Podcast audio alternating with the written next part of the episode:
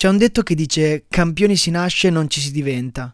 Io dico che campioni ci si può anche nascere, ma non sempre ci si diventa. Questa è una frase del nostro protagonista di oggi. Il problema non è tanto che campioni si diventa o meno, ma che anche se ci si nasce campioni, non sempre ci si diventa, o meglio, non sempre ci si rimane nel corso della propria vita.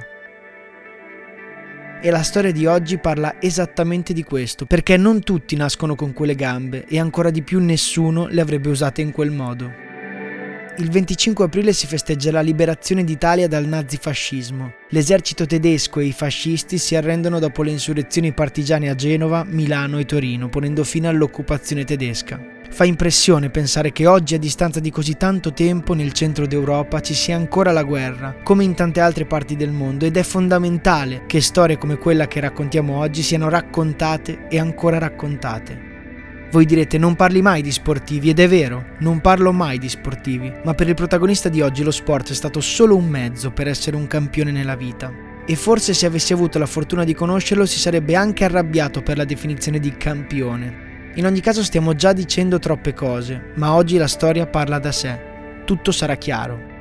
Per voi la storia di Gino Bartali. Ho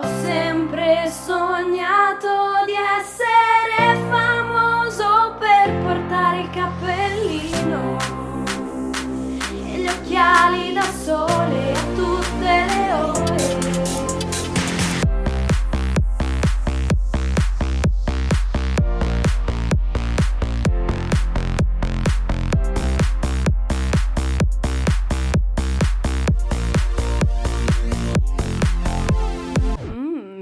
ragazzacci. 18 luglio 1914, all'alba della prima guerra mondiale, a Ponte Aema, un piccolo comune vicino a Firenze, nasce Gino. La sua famiglia è una famiglia molto umile, di origine contadina. Sono anni molto particolari quelli dell'adolescenza di Gino perché sì, la guerra del 15-18 è già finita da un pezzo quando lui è un ragazzo giovane, ma mentre tutti fanno gli operai e i contadini, lui ha la passione della bicicletta. Immaginatevi, è sempre stato difficile discostare i propri genitori dall'idea che si sono fatti sul futuro dei propri figli oggi.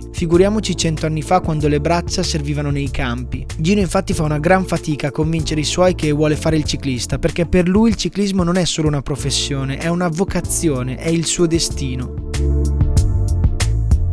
Quindi fa tutto a bordo della bicicletta durante le sue giornate e si allena un sacco, pedala tutto il giorno, porta la bici in camera da letto la sera e ci parla, è proprio innamorato di quell'insieme perfetto e bilanciato di telaio, ruote, manubrio e pedali. Addirittura lava la bicicletta nella vasca da bagno di casa, la stessa in cui si lava tutta la famiglia. Esordisce come ciclista dilettante nei primi anni 30 con una piccola società della sua zona, la Aquila Divertente, e nel 1934, all'età di 20 anni, vince la quinta edizione della Coppa Bologna, conquistando così il titolo di campione di Toscana. Nel 1935 decide che deve passare nei professionisti, si iscrive alla Milano-Sanremo da indipendente e arriva quarto incredibilmente. Ecco, immaginatevi che al tempo il ciclismo è come il calcio oggi, è assolutamente lo sport più popolare in Italia e in Europa. E infatti se ci fate caso, nomi di calciatori di quell'epoca non sono praticamente mai stati citati dai nostri nonni nei loro racconti, mentre nomi come Gino Bartali, almeno una volta nella vita, è impossibile che non li abbiamo sentiti. Insomma, tutti capiscono fin da subito che Bartali potrebbe essere una promessa. Viene equipaggiato dalla società Freius, con la quale corre il primo suo Giro d'Italia, in cui arriva settimo. Nel 1936 passa alla società Legnano e questo è un anno assolutamente fondamentale nella storia del nostro protagonista perché quell'anno vince il suo primo Giro d'Italia, si fidanza con Adriana, una bellissima ragazza che lavora in una bottega in centro a Firenze e succede un fatto drammatico che cambia radicalmente la vita di Gino. Suo fratello minore minore Giulio muore in un incidente in bicicletta durante una gara dilettanti. Da qui per lui la bici non ha più senso, pensa che la colpa di quella morte sia sua, che aveva spronato suo fratello a correre in bici come lui. Medita seriamente il ritiro e prende anche i voti di terziario carmelitano essendo molto cattolico e credente. Io mi sono innamorata di un ciclista. Corri. Così Adriana, sua moglie, lo convince a continuare la carriera da ciclista. Già nel 1937, quindi all'età di 23 anni, Bartali è il ciclista italiano numero uno. Vince il secondo Giro d'Italia. Diventa capitano della nazionale per tentare di vincere anche il Tour de France. Infatti, nel 1938 viene spinto dal regime fascista a saltare il Giro d'Italia per preparare il Tour de France, nel quale trionfa. Il problema è che in realtà Gino è un perfetto antifascista. Rappresenta esattamente tutto ciò che il fascismo disprezza. Dedica le vittorie alla Madonna invece che al Duce. Pensate solo che quell'anno l'Italia vince i mondiali di calcio e tutta la nazionale di Meazza e compagni festeggia davanti al duce con il saluto romano. Bartali invece quell'anno vince il Tour de France e davanti al duce fa il segno di croce vive una religiosità molto profonda e in quel periodo il segno di croce era quasi come fare il pugno chiuso, cioè la Chiesa non aveva un bel rapporto col regime autoritario fascista. Mussolini regala a Bartali una medaglia d'oro e lui la getta nell'Arno. Sì, perché odia i prepotenti e il fascismo è l'emblema della prepotenza e della violenza. Ha un forte senso di giustizia oltre che a una grande fede cristiana e odia quindi il fascismo come d'altronde il regime odia lui, ma per godere delle sue gambe da campione uniche deve accettare le sue idee da uomo libero. Infatti il Ministero della Cultura Popolare, il Minkul Pop, aveva dato come indicazione alle testate giornalistiche di parlare di Bartali solo in qualità di ciclista. È un duro, è un rude, è uno tosto, fiorentino fino al midollo, si presenta alla partenza alle gare con la sigaretta in bocca e sbuffa il fumo in faccia agli avversari. È anche furbo e scaltro, ma non sopporta le ingiustizie. Le è tutto sbagliato, è tutto da rifare. Queste le sue parole nei confronti del regime e delle ingiustizie che l'Italia vive in questi anni. Nel 1940 Bartali vince di nuovo la Milano-Sanremo e si prepara a vincere il terzo Giro d'Italia. Nel frattempo però nella Legnano arriva un altro ragazzo di Alessandria, un certo Fausto Coppi, voluto proprio da Bartali come gregario. E alla fine in realtà lo vince proprio questo Coppi quel giro e Bartali non ha neanche l'opportunità di rifarsi subito perché sempre quell'anno arriva la guerra in Italia, la seconda guerra mondiale che corrisponde a 5 anni di interruzione della sua carriera.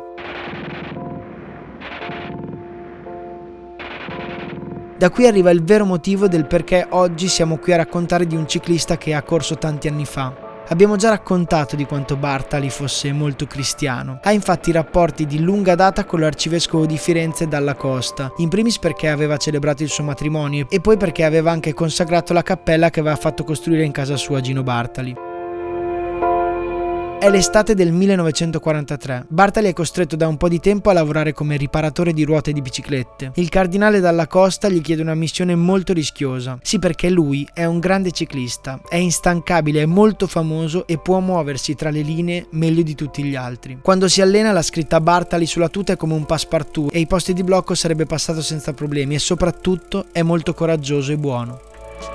Nella certosa di Farneta, un monastero di Lucca, i monaci nascondono ebrei e rifugiati politici per farli sfuggire alle deportazioni, procurandogli documenti falsi per favorire la loro fuga. La missione di Bartali è top secret e a rischio c'è la sua vita. Deve andare in bicicletta a prendere i documenti falsificati per gli ebrei e portarli nel monastero. Gino accetta in silenzio assoluto per non compromettere la sua famiglia e la rete clandestina che sarebbe andato a servire. Il piano è questo, Bartali arriva da Firenze in bicicletta, 200 km, per allenarsi in piena guerra e poi corre a Genova per prendere missive e denaro dalla Svizzera e ad Assisi per andare a falsificare i documenti da riportare a Firenze. La rete clandestina è guidata da Dalla Costa, da Nathan Cassuto che è il rabbino di Firenze e da Raffaele Cantoni, il capo della Resistenza, e vive di incontri che avvengono nel retro della chiesa di San Marco a Firenze. I bambini ebrei sono nascosti tutti nei monasteri, ma il 43-44 è un anno terribile per Firenze, che è piena di squadre fasciste e truppe tedesche. Nonostante Gino fosse stato fermato più volte ai posti di blocco Marco, addirittura catturato per due giorni dalle camicie nere del Maggiore Carità, personaggio temutissimo tra le fila dei fascisti, non si stanca mai di svitare la sella della bici, arrotolare i documenti falsi, infilarli nel tubo del cannone e pedalare centinaia di chilometri. Nasconde anche 12 ebrei nello scantinato del negozio di biciclette di suo cugino a Firenze e una famiglia intera di ebrei nello scantinato di casa sua, il tutto all'insaputa della moglie. Tutta l'Italia centrale è sotto il dominio tedesco e fascista e i giri clandestini di documenti si moltiplicano. Assisi è uno snodo fondamentale perché essendo città ospedaliera non viene bombardata e proprio ad Assisi c'è un tipografo che stampa i documenti falsi da portare agli ebrei. Questi documenti sono tutti con nomi e cognomi simili ai nomi ebrei per facilitare la memoria e soprattutto con timbri falsificati di questure del sud Italia, Bari, Catania, Reggio Emilia. Questo perché il fronte in quel periodo è all'altezza di Anzio, vicino a Roma, e se un cittadino viene fermato, nessuno può controllare la veridicità del documento se la questura da cui proviene è nel sud Italia e quindi nelle mani degli alleati. Nel settembre del 44 ormai la guerra è finita e Bartali indossa camicia nera e moschetto che odia solo per liberare 49 soldati inglesi imprigionati in una tenuta in Toscana. La guerra finisce nel 45 e nel 46 Bartali, ormai 32enne, nonostante fosse considerato finito, dato anche il giovane Coppi di 5 anni più giovani e nuova promessa del ciclismo italiano, vince il Giro d'Italia. E poi negli anni a seguire gli propongono di fare anche il politico, ma non fa per lui e non accetta. È a tutti gli effetti un personaggio molto influente in Italia, d'altronde la democrazia cristiana non avrebbe potuto avere miglior testimonial che lui, ma vuole rimanere il campione di tutti, il portabandiera dell'Italia contadina. Ecco, non abbiamo parlato a fondo di tutte le vittorie, del Tour de France vinto nel 48 contro ogni pronostico e di come Alcide De Gasperi proprio in quell'occasione lo aveva chiamato per esortarlo all'impresa che avrebbe calmato gli animi dopo l'attentato a Togliatti, della rivalità con Fausto Coppi, del fatto che è stato un Valentino Rossi, un Del Piero, una Pellegrini e di tutte le imprese sportive di Gino Bartali, ma in realtà non siamo qui per questo. Siamo qui per raccontare la vita dell'uomo Gino Bartali, che ha salvato più di 800 ebrei e li ha salvati nel silenzio più assoluto. Infatti a lungo il figlio Andrea ha tenuto il silenzio sulle azioni del padre, proprio perché Gino Bartali ha sempre avuto il desiderio di normalizzare il gesto, anzi i gesti eroici che ha compiuto durante la seconda guerra mondiale. Il bene si fa, ma non si dice, e certe medaglie si appendono all'anima, non alla giacca. Nel 2010 viene riconosciuto come giusto tra le nazioni dallo Yad Vashem. Quello di giusto è un termine utilizzato per indicare i non ebrei che hanno messo a rischio la propria vita per salvare anche solo un ebreo dal genocidio nazista. Ecco, Bartali ha chiesto il silenzio al figlio perché quello che ha fatto lo considerava un atto dovuto ad ogni essere umano. Gino è morto nel 2000 e per fortuna suo figlio ha poi raccontato perché la storia di Bartali possa essere testimonianza anche oggi per tutti noi.